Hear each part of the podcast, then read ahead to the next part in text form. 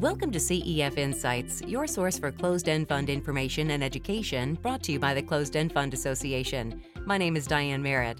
Today we are joined by Jeff Jorgensen, Portfolio Manager and Director of Research with the Energy Infrastructure Securities team for Brookfield Public Securities Group. We're happy to have you. Ah, thanks, Diane. Happy to be here. Jeff, MLPs and energy infrastructure have traded at almost all time lows in recent months. Why do you believe this sector remains so out of favor? Yeah, it's an, unfortunate to have to answer that question. I certainly don't like seeing good companies trade at or around all-time lows, and, and certainly didn't anticipate being here at this time of year, given what we're seeing at the operating level for many of these companies. But energy remains out of favor, and sentiment is is very negative across energy public securities. Say private equity continues to be excited about energy. The credit markets continue to be supportive of energy, but the public equity markets are uh, the sentiment is incredibly low on energy stocks, and I think MLPs get pulled into that despite having a lot of infrastructure and real asset type qualities. But I also think within the MLP space specifically, you've had a, a series of missteps by smaller companies in some instances that have that have impacted the broader asset class. And one of the things you've seen happen over the last four or five years is a reduction in distributions for the entirety of the asset class. You know, and you have to keep in mind that MLPs were sold to financial advisors and a, and a largely retail community on the strength and the underlying stability of the distribution and that yield. And over the last four years, for a few reasons, not many of which are fundamental, the distribution payouts from MLPs have been reduced. So the stability of that yield has been called into question, and therefore the original intent, uh, the original sales pitch around MLPs has been called into question. And that's an unfortunate read through because, as I mentioned at the beginning, the fundamentals underpinning most of the MLPs, and particularly the best in breed ones where we focus our efforts, have not changed and have actually improved. And so you see um, some corporate finance, some missteps, some small and mid cap names impacting the entirety of a sector and probably overshooting as a result of some of those missteps. Do you see a return to growth from companies in this sector as having a positive impact? I do, and, and that's a good segue from my last answer. So, with four years in a row of distribution reductions, we're actually finally seeing that turn the corner. So, we're seeing distributions now, 2019 over 2018, should be positive for the first time since 2014 over 2013. And once the confidence in that distribution stream returns, we expect fund flows to follow. So that the end of the distribution cut era should be close. And I think that could be a catalyst for slow and steady re-rating of the space back to historical norms. Do you think that the regulatory and political backdrop has contributed to weakness in the sector? Yeah, that's a great point, Diane. I think so. I mean, it can't be ignored. It's an important part of the research we do at Brookfield is looking at the regulatory and political backdrop and how it might impact the fundamentals of, of companies in particular. Obviously, that has contributed to the broader negative energy sentiment with a good focus on climate initiatives, global warming, and, and what have you. But there are a lot of positive stories and green shoots uh, that we could point to in the infrastructure space and how our companies are actually positively impacting things for the better, even when addressed with those. So I do think it, it's a headwind. It's something you've got to manage around. And on a pipeline specific basis or on a company specific basis, it's something we must do diligence on so we can avoid any regulatory pitfalls, any project specific risk. It's a big area of focus for what we do over here. What impacts could you see resulting from the upcoming elections in 2020? Well, obviously, it depends on the outcome of those elections, but certainly as the election heats up, we would expect more discussion around what the Democrat candidates might do to regulate and to increase regulation for U.S. oil and gas. We've heard everything from outright frac bans to export, returning to the export ban that we that was reversed by in the Obama administration in 2015, and we think some of that dialogue will continue.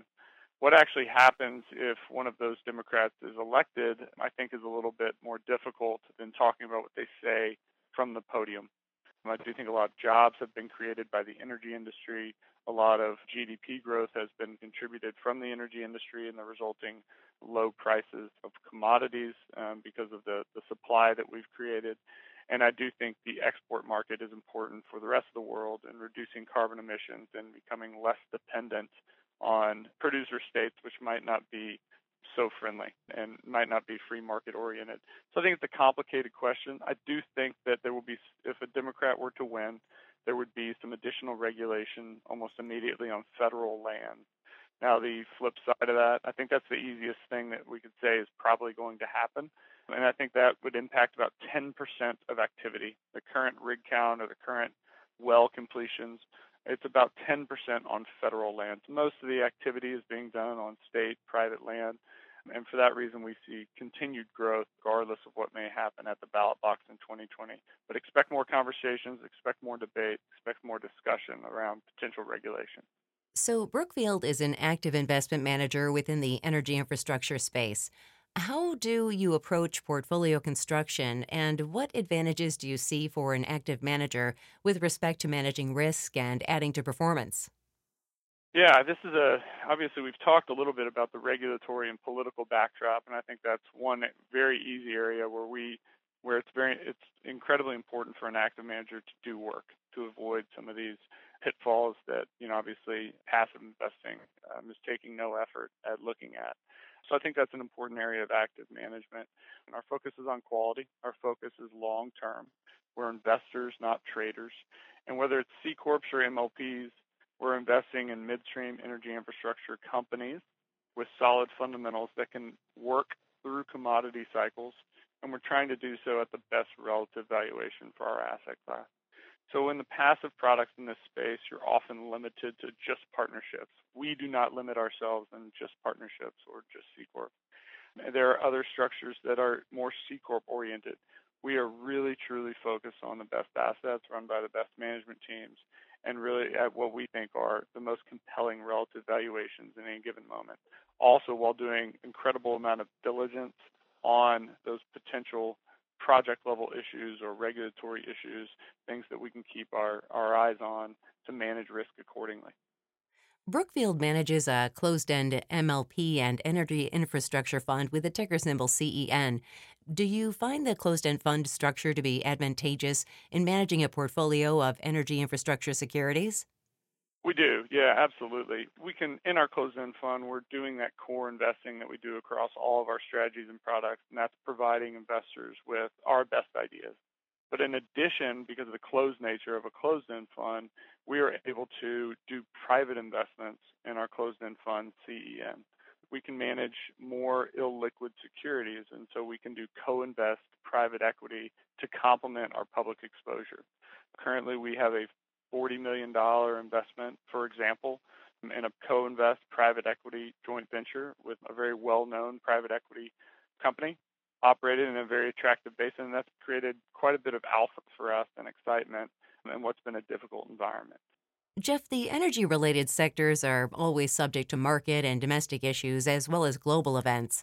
The mid September attack on Saudi Arabia's oil supply was the first time in a while that we have seen geopolitical supply disruption. How do you think this could impact U.S. energy and midstream energy infrastructure?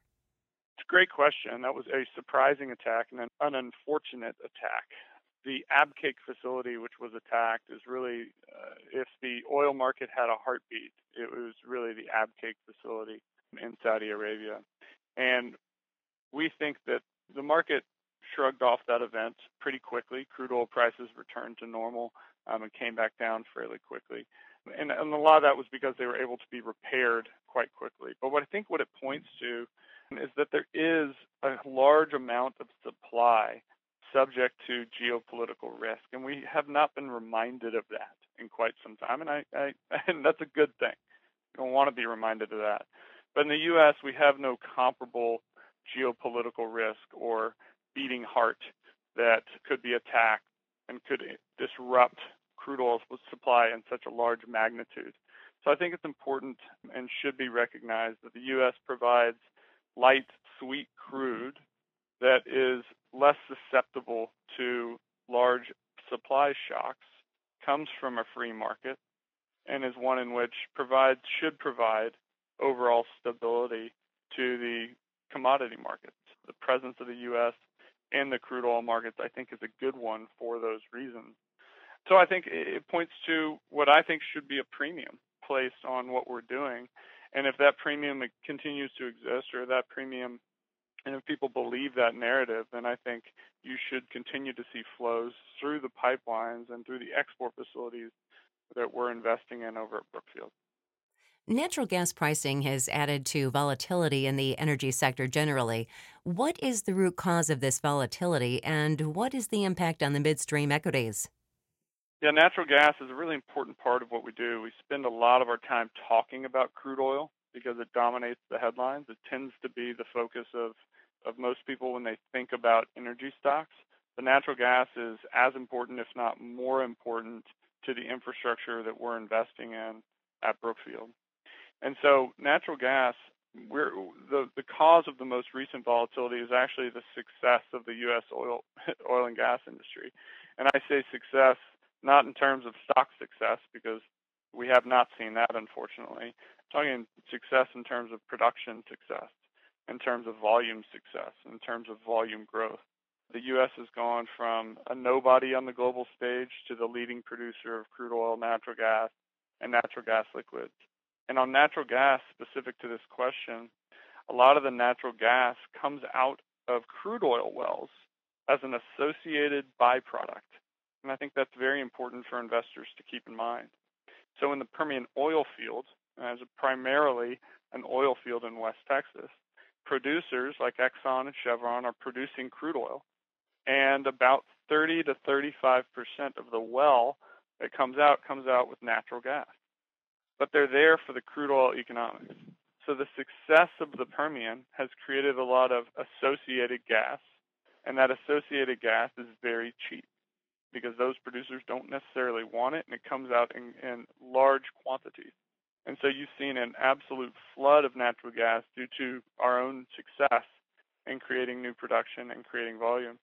And lots of supply is not necessarily a good thing for price. And so that's what's happened.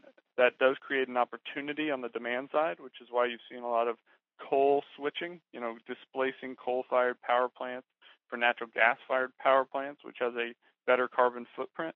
And you've seen a lot of LNG facilities constructed and built. But unfortunately, the demand response to the supply signals we see this summer doesn't happen overnight. It takes time to get that demand, to build that demand, and to create the infrastructure to let the world access those cheap markets. And so that's what we're in the process of doing now and investing in here at Brookfield. Midstream and energy infrastructure C corporations have outperformed MLPs by a wide margin this year. Do you think this will lead to further conversions of the C corporation structure? And how does this impact the investor base in the space? Yeah, I think this has been a big trend. Historically, most midstream companies were housed in partnerships or MLPs. There is a tax advantage to being a partnership. Everyone knows that partnerships are not subject to double taxation like the C corps. And so what you've seen is many entities, and I'll name a few like Kinder Morgan or Williams Companies or ONEOK Inc., had C corps that were publicly traded and used those C corps to buy out their partnerships. So what you've seen is is less of a conversion to C corps and more of an aggregation within C corps and an elimination of some of the publicly traded partnerships.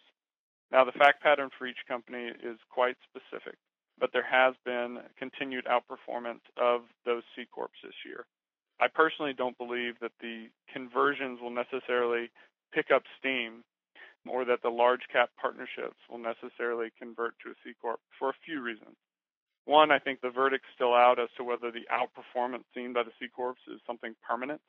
Currently, those C corps are not paying taxes, and currently the tax rate is 21%. If a Democrat were win, the corporate tax rate would probably go up and when those C corporations start paying taxes, the MLP advantage would obviously be wider than it is today. So there's a real fundamental reason, a real cash tax reason that someone might want to stay at partnership. Second, the performance along C Corp versus partnership lines has mostly been focused on capitalization. So it's been large cap companies that have outperformed as opposed to just being a C corp. It does not appear to be a cure all.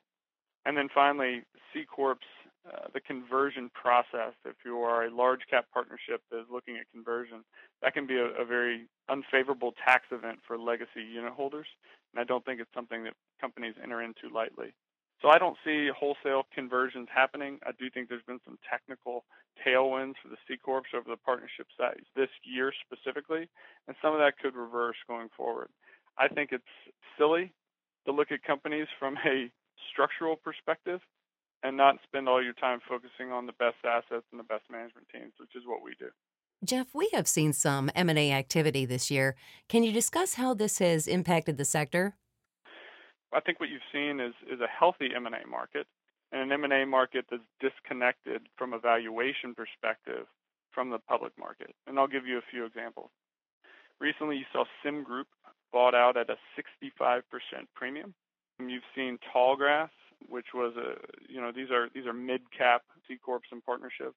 Tallgrass bought out uh, in a leveraged buyout by Blackstone, and you saw a large Australian infrastructure fund do a leveraged buyout of a terminaling and storage company called Buckeye Partners, actually the oldest midstream MLP going back to 1986. So you've seen quite a bit of private equity appetite to buy midstream assets. And they do that because of the stability, the cash flow, all of those things that tick the box of a good LBO candidate. And then you're seeing, and they're doing so at valuations of 11, 12, 13 times on average, regardless of it being an asset deal, leveraged buyout, or a corporate transaction. And the, yet the public still trades at 9 to 10 times. So I think what you're seeing is a continued valuation disconnect between the private markets and the public markets, and one that highlights, I think, an opportunity in the public markets once they're allowed to heal and investors feel comfortable underwriting the stability of the distribution and the stability of the company. Jeff, with interest rates at current levels, how do you believe an allocation to energy infrastructure is best positioned in the portfolio of an mm-hmm. incoming seeking investor? Yeah, I think it's a great question. I think that's a lot of the opportunity here. I think after four years of distribution reductions, we finally are at a point where distributions should stabilize, if not grow.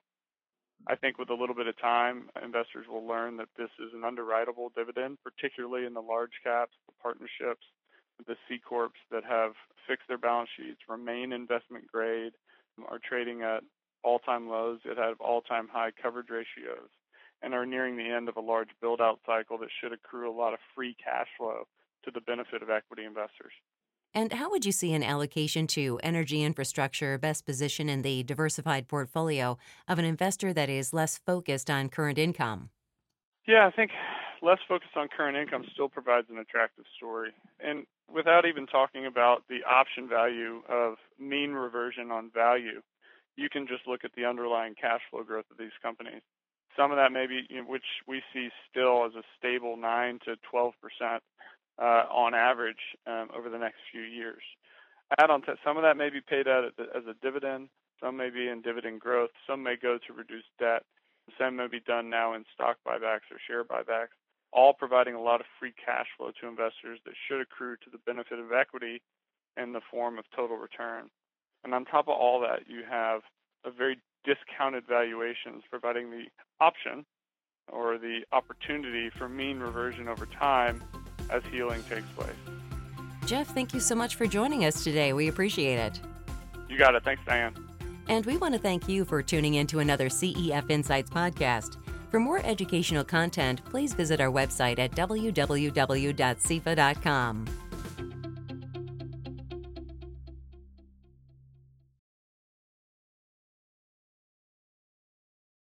Brookfield Public Securities Group, LLC, PSG, or the firm, formerly Brookfield Investment and Management Incorporated, is an SEC registered investment advisor and represents the Public Securities Group of Brookfield Asset Management Incorporated providing global listed real asset strategies, including real estate equities, infrastructure equities, multi strategy real asset solutions, and real asset debt. PSG manages separate accounts, registered funds, and opportunistic strategies for institutional and individual clients, including financial institutions, public and private pension plans, insurance companies, endowments and foundations, sovereign wealth funds, and high net worth investors. PSG is an indirect, wholly owned subsidiary of Brookfield Asset Management Incorporated, a leading global alternative asset manager. The information in this presentation is not and is not intended as investment advice, an indication of trading intent or holdings, or the prediction of investment performance. Views and information expressed herein are subject to change at any time. Brookfield Public Securities Group LLC disclaims any responsibility to update such views and or information. This information is deemed to be from reliable sources. However, Brookfield Public Securities Group LLC does not warrant its completeness or accuracy. This presentation is not intended to and does not constitute an offer or solicitation to sell or solicitation of an offer to buy any security, product, investment advice, or service nor shall any security, product, investment advice, or service be offered or sold in any jurisdiction in which Brookfield Public Securities Group LLC is not licensed to conduct business and or an offer, solicitation, purchase or sale would be unavailable or unlawful. Opinions expressed herein are current opinions of Brookfield Public Securities Group LLC, including its subsidiaries and affiliates, and are subject to change without notice. Brookfield Public Securities Group LLC, including its subsidiaries and affiliates, assume no responsibility to update such information or to notify client of any changes.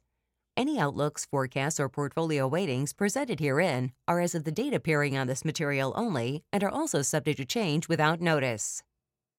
Past performance is not indicative of future performance, and the value of investments and the income derived from those investments can fluctuate. Future returns are not guaranteed, and loss of principal may occur.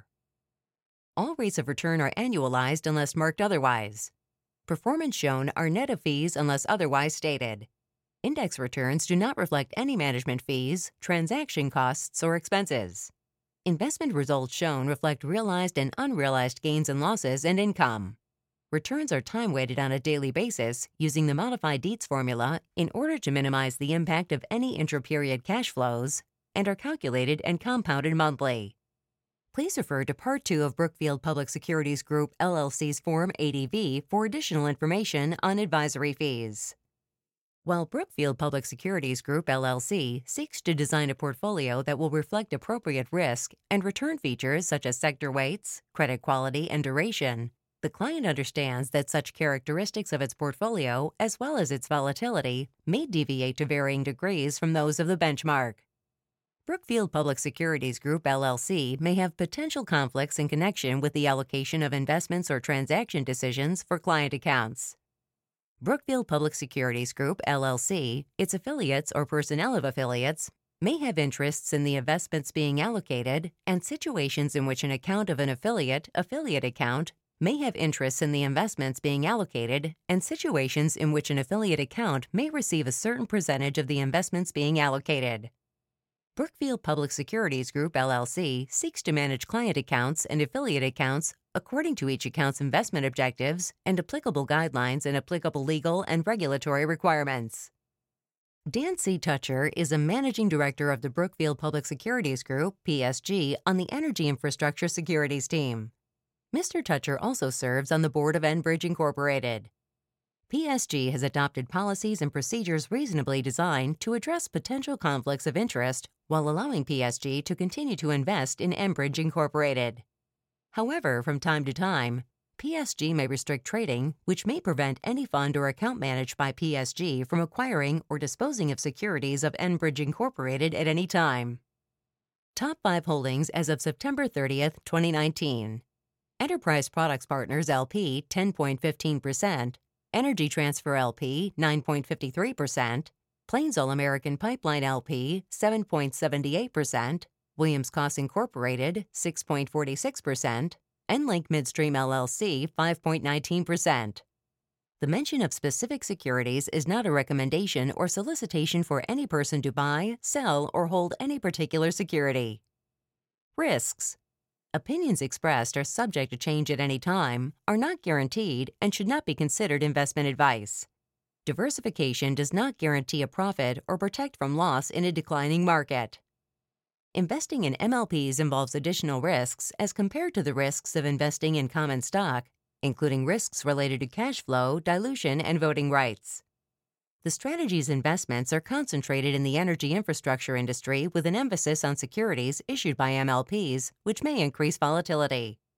Energy infrastructure companies are subject to risks specific to the industry, such as fluctuations in commodity prices, reduced volumes of natural gas or other energy commodities, environmental hazards, changes in the macroeconomic or the regulatory environment, or extreme weather. MLPs may trade less frequently than larger companies due to their smaller capitalizations, which may result in erratic price movement or difficulty in buying or selling. Additional management fees and other expenses are associated with investing in MLPs. Additionally, investing in MLPs involves material income tax risks and certain other risks. Actual results, performance, or events may be affected by, without limitation, 1. General economic conditions, 2. Performance of financial markets. 3. Interest rate levels. 4. Changes in laws and regulations. And 5. Changes in the policies of governments and or regulatory authorities. Investing in MLPs may generate unrelated business taxable income UBTI for tax-exempt investors both during the holding period and at time of sale. This material is provided for general and educational purposes only and is not intended to provide legal, tax, or investment advice or to avoid legal penalties that may be imposed under U.S. federal tax laws. Investors should contact their own legal or tax advisors to learn more about the rules that may affect individual situations. Foreside Fund Services LLC is the distributor and sub placement agent.